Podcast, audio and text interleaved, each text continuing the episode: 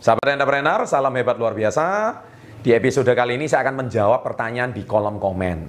Banyak pertanyaan ya, Anda juga bisa melihatnya. Pak, usaha apa sih yang bagus? Usaha apa sih yang bisa membuat saya berhasil? Saya bingung mau usaha apa, saya bingung mau ini dan itu. Padahal sudah saya bahas di beberapa video sebelumnya. Usaha yang bagus itu bukan cuma ditanya, tapi dimulai ya. Tapi nggak apa-apa deh, kali ini saya akan buat judul, usaha apa yang dapat membuat Anda pasti sukses.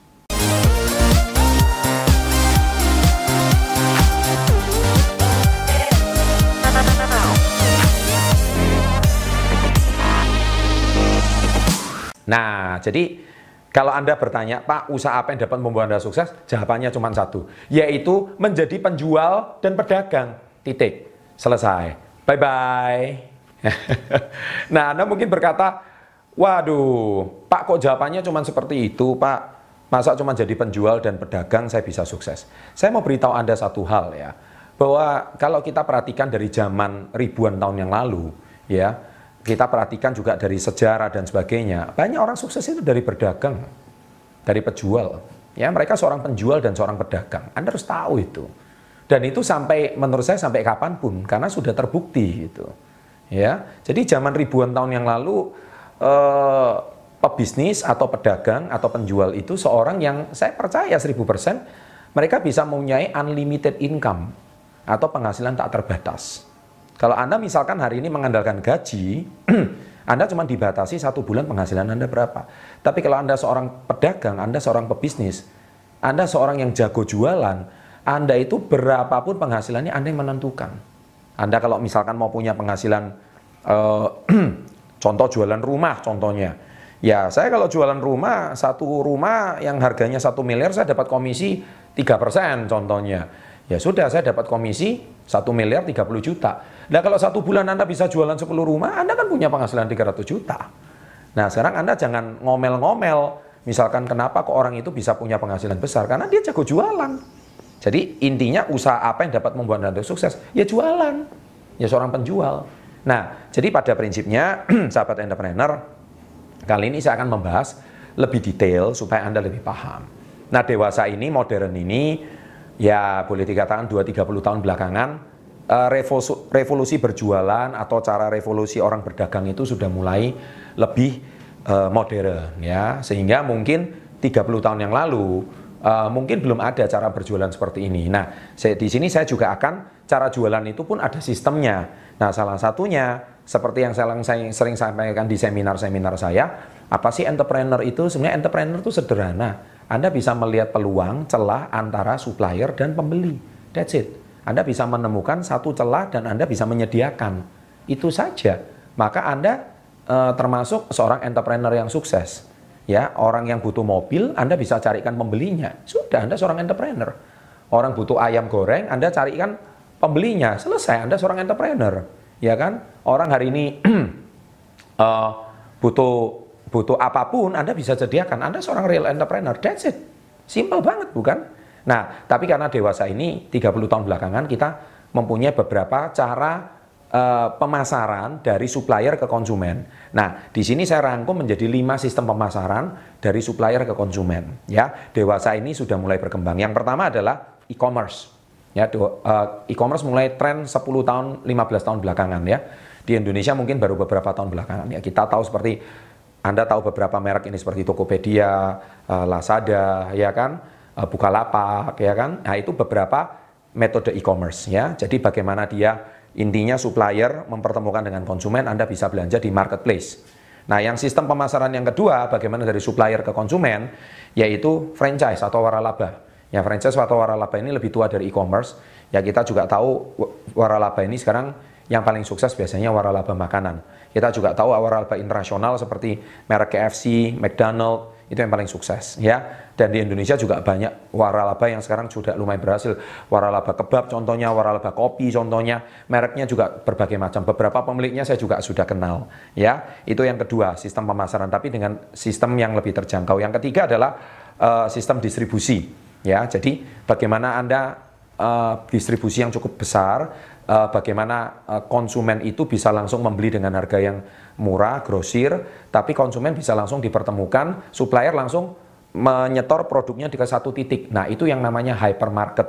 Ya, hypermarket atau sistem yang sangat besar. Bagaimana market yang sangat besar, tempat yang sangat besar. Kita tahu kalau di Amerika itu seperti Walmart, ya. Kalau di Indonesia itu seperti mungkin Carrefour sekarang sudah berubah nama jadi Transmart, ya seperti Hypermart, Giant dan sebagainya.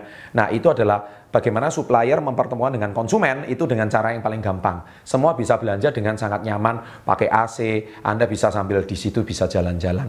Atau mungkin juga uh, sistem waralaba yang kombinasikan dengan chain store, ya mungkin perpaduan antara uh, toko uh, distribusi yang besar dengan distribusi yang lebih kecil seperti convenience store seperti mungkin Alfamart, Indomaret dan sebagainya. Kemudian yang keempat uh, sistem pemasaran jasa aplikasi ya jasa. Nah sekarang kita tahu perkembangan belakangan ada aplikasi yaitu pihak supplier yaitu orang yang mungkin saat ini seperti Gojek ya. Gojek itu ada orang yang membutuhkan tumpangan, ada orang yang menyediakan. Nah, Anda bisa ngambil celahnya di situ. Kemudian seperti kayak Traveloka, ada yang butuh tiket pesawat dan ada orang yang menyediakan. Nah, itu perusahaan jasa namanya. Dia menggunakan sistem pemasaran aplikasi, intinya menyediakan orang yang membutuhkan dan Anda menyediakan. Nah, sekarang yang kelima, salah satu sistem pemasaran yang cukup kontroversial dan sebetulnya sampai hari ini juga terbukti banyak orang yang berhasil, banyak orang yang sukses, banyak orang yang menjadi entrepreneur bahkan di seluruh dunia, tetapi juga masih saja uh, sistem pemasaran yang terakhir ini uh, cukup kontroversial dan banyak orang tidak suka, yaitu namanya multi level marketing. Nah, di sini saya akan membahasnya dengan lebih dalam. Uh, banyak juga pertanyaan di kolom-kolom komen, Pak, sesekali bahas MLM, sesekali bahas MLM dan sebagainya. Oke, saya di sini akan membahas sebetulnya MLM itu juga salah satu sistem pemasaran yang cukup baik. Ya, MLM sendiri itu sebetulnya uh, sistem pemasaran yang sudah didirikan hampir sekitar uh, 70 tahun yang lalu di dunia. Ya, nah awalnya sistem pemasaran MLM itu sederhana. Itu berasal ber dari nama Shaklee di Amerika Serikat. Nah, Shaklee itu sendiri adalah cuman me memberikan sebuah uh, kebutuhan, kebutuhan orang tentang pola hidup yang lebih baik. Kebutuhan orang untuk memiliki nutrisi yang lebih baik. Tapi karena orang kalau mau dapat makanan nutrisi yang bagus, itu rasanya uh, sepertinya itu sangat sulit. Kenapa? Karena uh, kesulitan mencari bahan baku dan kesulitan uh, mencari sebuah uh, supplier.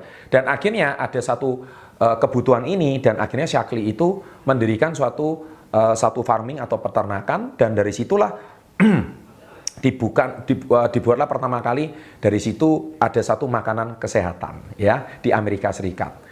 Nah, kemudian diakuisisi sama Nutrilite dan sebagainya. Nah, saya nggak akan menjelaskan sejarah itu, tapi intinya ternyata uh, jualnya itu lewat mulut ke mulut. Ternyata itu sangat efektif. Ketika orang jual mulut lewat mulut, mulut lewat mulut, produknya dipasarkan satu tempat ke tempat yang lain, satu tempat ke tempat yang lain, dan kita memberikan komisi kepada orang yang memperkenalkan. Sebetulnya MLM itu sesimpel itu, ya. Tetapi belakangan setelah 70 tahun ini namanya juga kontroversi ya. E, banyak orang itu sudah menyalahgunakan sistem multi level marketing yang begitu baik. Namanya multi level marketing ya, yaitu multi level atau pemasaran berjenjang, pemasaran multi level. Nah, tetapi banyak orang sudah mulai menyalahgunakan.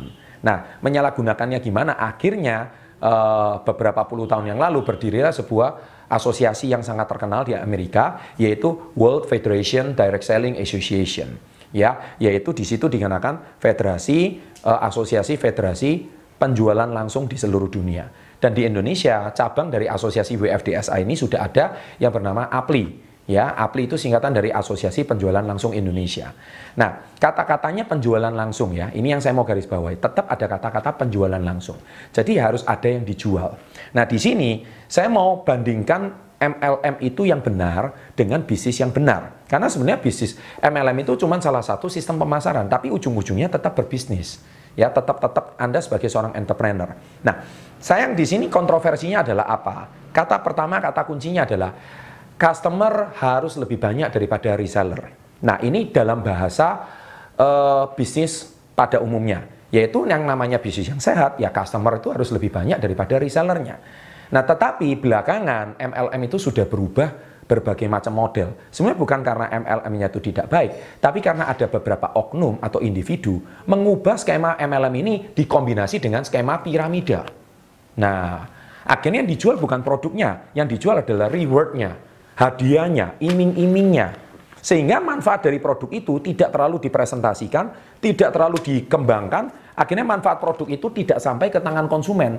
Akhirnya manfaat daripada produk itu uh, tidak terdengar dengan baik, tidak terdengar dengan seksama, dan akhirnya manfaat produk itu seperti diabaikan. Dan akhirnya produknya seolah-olah, sepertinya seolah-olah nggak berguna.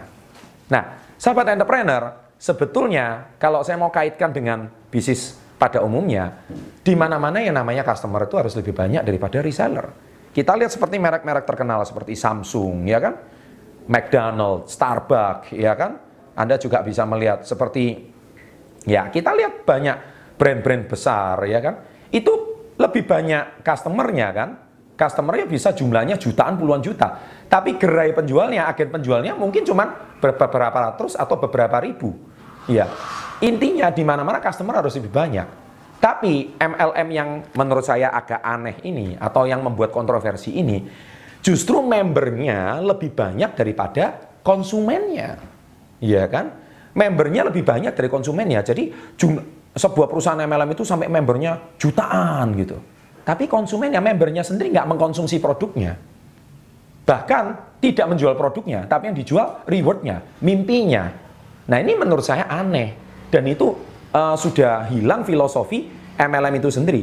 Ingat, APLI itu singkatan dari Asosiasi Penjualan Langsung Indonesia. Bukan asosiasi perekrutan langsung Indonesia. Anda harus bisa bedakan. Intinya Anda itu harus tetap menjual. Kalau Anda nggak punya modal membuka memberi waralaba, Anda nggak punya modal membangun pabrik atau Anda nggak bisa membuka toko, ya gabunglah dengan perusahaan MLM yang menyediakan itu semua. Tapi yang membuat MLM ini kontroversi karena yang dijual adalah iming-imingnya, reward-rewardnya. Dan akhirnya jumlah membernya lebih banyak dari customernya. Dan akhirnya perusahaan mana pun, sahabat entrepreneur, bisnis apa pun, kalau yang namanya lebih banyak agen penjualnya daripada pemakainya, ya bisnis itu pasti tumbang. Loh, apa jadinya sekarang? Uh, agen Coca-Cola gitu, jumlahnya satu juta. Tapi yang minum Coca-Cola cuma 500 ribu. Ya nggak masuk akal dong. Nggak lama lagi Coca-Cola bisa tutup. But it is impossible. Ya di mana-mana pemakai Coca-Cola ya jauh lebih banyak daripada agen penjual Coca-Cola. Mungkin agen penjual Coca-Cola ya cuma berapa sih?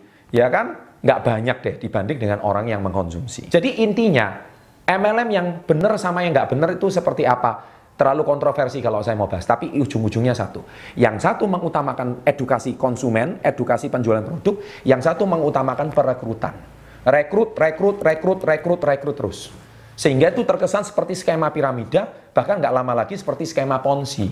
Seperti saya sudah bahas di video saya sebelumnya. Akhirnya yang rusak adalah nama produk dan nama perusahaan MLM itu sendiri. Karena ulah orang-orangnya, bukan karena filosofi bisnisnya. Nah, jadi yang saya mau sampaikan di sini adalah filosofi bisnis apa pun, usaha apa pun yang sukses, itu menurut saya apa pun bisa berhasil. Tadi saya sudah bahas 5 sistem pemasaran mempertemukan dari supplier ke konsumen. Nah, saya sangat merekomendasikan bisnis MLM. Mengapa? Karena MLM itu tapi cari yang benar dulu. Cari yang memang perusahaannya itu sudah puluhan tahun. Ya, carilah perusahaan yang produknya memang sudah dikenal uh, bagus di masyarakat dan banyak orang di masyarakat tidak mau tahu sistem MLM-nya tapi yang penting mau cari produknya. Nah, itulah saya rekomendasikan Anda bolehlah bergabung dengan perusahaan MLM seperti itu. Bukan MLM yang cuma menjanjikan reward-reward dan sebagainya. Ya, sahabat entrepreneur, Mungkin sekian edukasi yang saya bisa bagikan hari ini. Semoga Anda jangan bertanya lagi usaha apa yang bagus sekarang ini. Usaha yang bagus itu usaha yang dijalankan, bukan cuma ditanya, ditanya, ditanya. Oke, demikian uh, tips saya kali ini. Semoga bisa memberikan Anda informasi yang jelas dan juga menjawab pertanyaan di kolom komen. Banyak bertanya MLM itu apa? Ya udah sudah saya jawab sepengetahuan saya hari ini. Oke, uh, bila Anda menyukai channel seperti ini, jangan lupa klik like, komen, komen positif saya tunggu, subscribe Silahkan berbagi pada teman yang membutuhkan.